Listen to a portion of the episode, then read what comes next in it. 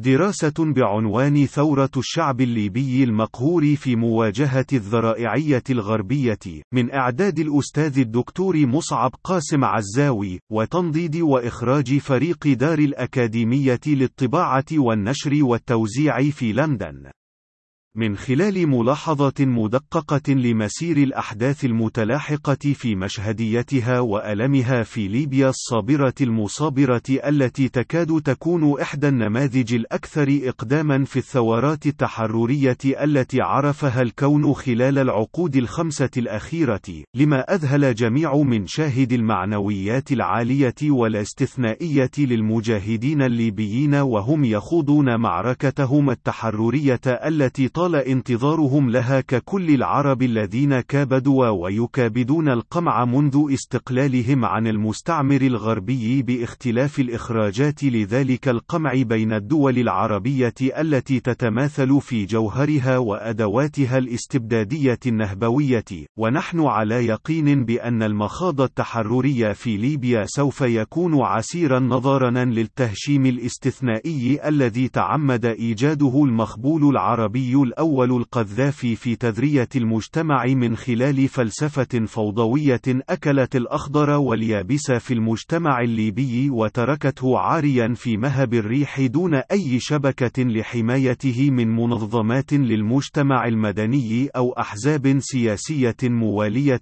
أو معارضة أو تنظيمات نقابية حقيقية أو شكلية مما قد صعب المخاض التحرري في ليبيا الذي ما كان من المجاهدين من البررة إلا معاوضة ذلك من خلال الاستناد إلى فطرتهم التي ورثوها في صبغياتهم النقية عن شيخ الشهداء العرب في العصر الحديث عمر المختار التي تجلت في شجاعة وإقدام منقطع النظير يظهر فيه المجاهد شبه الأعزل مقاوما للآلة العسكرية المنظمة بلا خوفه وإيمانه المطلق بواجبه النضالي للتحرر من استبداد الطاغية المخبول به. ولما كان هذا المخاض الناهض من الهشيم الاجتماعي عسيرا بطبيعته الاستثنائية التي فرضتها معطيات الواقع العياني المشخص في ليبيا، فقد كان كذلك الحمل السياسي الموازي للجهد النضالي التحرري الذي يقوم به المجاهدون على الأرض كبيرا ومعقدا في متطلباته وتشكلاته وأحيازه المنهجية والتطبيقية، وهو الذي بدا واضحا في الجهد الجهد الضخم الذي بدا مطلوبا من المجلس الوطني الليبي المتشكل من رحم الثورة القيام به بشكل عاجل وفاعل معا، والذي لا بد من تقدير جهوده التي بدا للبعض تحفظ على كفاءتها، والتي نعتقد بأن التجربة الفعلية كفيلة بصقل تلك التجربة وإنضاجها بالشكل الذي تتطلبه حكومة مؤقتة مسؤولة عن نقل البلاد عقب مخاضها التحرر التحرري إلى مرحلة التأسيس الديمقراطي الفعلي المتمثل في دولة مدنية يتساوى فيها جميع مواطنيها في الحقوق والواجبات،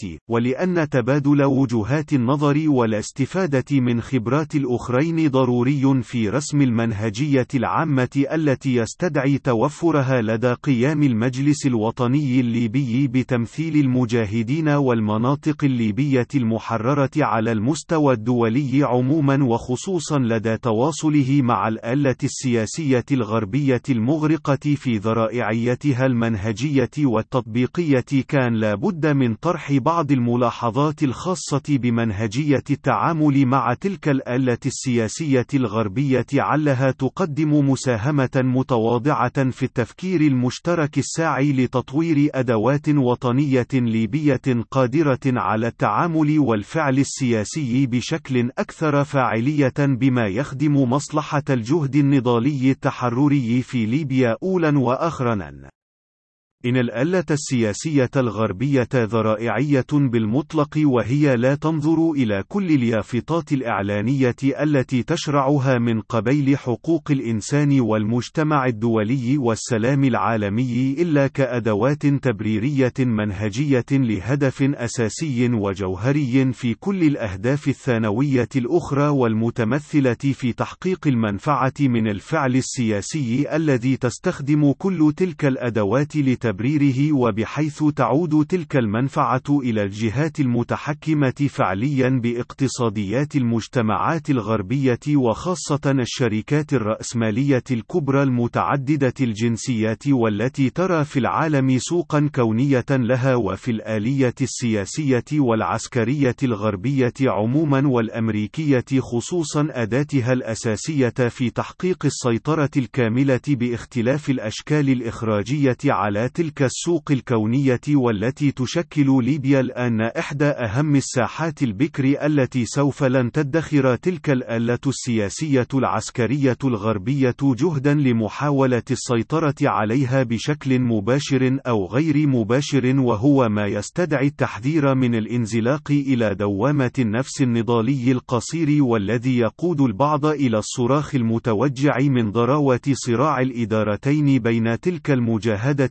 المتحررة وبين تلك الهوسية الفصامية التي تتمثل في القذافي وأولاده ومرتزقتهم، بمناشدة القوى الغربية للتدخل في حل الصراع بالسرعة القصوى دون وضع حدود منهجية واضحة لتلك المطالبة، وأهم مثال ألحظه في ذلك هو عدم إشارة الأمين العام لحلف الأطلسي راسوموس في بيانه يوم 11 مارس 2011 إلى وجود أي تمييز واضح بين موضوع الحظر الجوي في السماء الليبية والتدخل العسكري المباشر من خلال إشارة مبهمة على طريقة السياسيين الغربيين التي تترك الصراع مفتوحا لاحقا على تأويل ما قد قيل سابقا بعد أن تكون الفأس قد وقعت في الرأس كما حدث في التجربة العربية البائسة في سقوط بغداد والوطن العراقي برمته بعد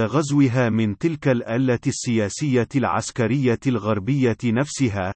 وكذلك فإن الكتلة السياسية العسكرية الغربية بهجانتها ولا مبدئيتها تفهم لغة المصالح بالسرعة القصوى حينما تقدم لها سواء بشكل صريح ومباشر أو موارب على شكل التلميحات المضللة التي يقوم بها الناطقون باسم تلك التكتلات السياسية العسكرية الغربية سواء من موظف الصف الأول من الرؤساء ورؤساء الوزراء والأمراء الأمناء العامين أو من موظفي الصفوف الثانية وما يليها من قبيل الناطقين والمتحدثين الرسميين وهو الذي يستوجب بالشكل المثالي التوازي معه من خلال ناطقين رسميين يمثلون المجلس الوطني الليبي ويعملون على تغطية مجموعة من البنود والأهداف الاستراتيجية والتكتيكية الواضحة في شكل رسائل وخطابات مكثفة وواضحة ومختلفة. مختصرة توضح الغايات والأهداف المرحلية للمجلس الوطني الليبي بشكل لا يقبل اللبس،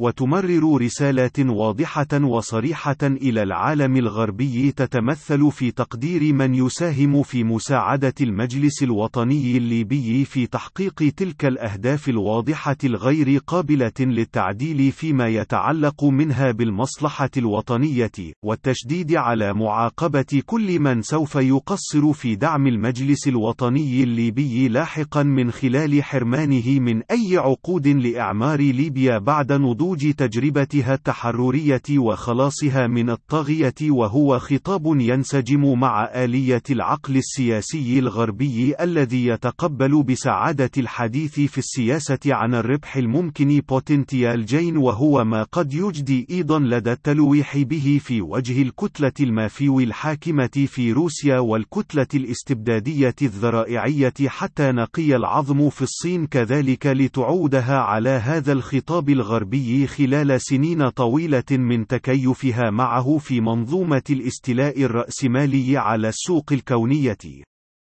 إن خطاب من يمثل أولئك الأبطال المجاهدين في ليبيا يحق له أن يكون قويا وواثقا وثاقبا لأنه جدير بذلك بما شحنته به دماء الشهداء الأبرار الذين ضحوا بشبابهم اليافع لأجل تحرير ليبيا من طاغيتها وثلته المشؤومة ويحق له أن يكون فخورا بما حققته ثورة الشعب الليبي في أيام معدودة سوف تختزنها ذاكرة الشعب العربي العربي من المحيط إلى الخليج بأحرف من نور لتضيفها إلى السنوات العشرين من جهاد شيخ الشهداء عمر المختار في وجهه جراتسياني الفاشي الذي يبدو أن الطاغية القذافي يتقمص روحه الأثمة وقلبه المتعفن وهو يظن بأن التاريخ لا يمكن أن يكرر نفسه ولكنه بالفعل يكرر نفسه دائما. لندن في الثالث والعشرين من ربيع الأول 2011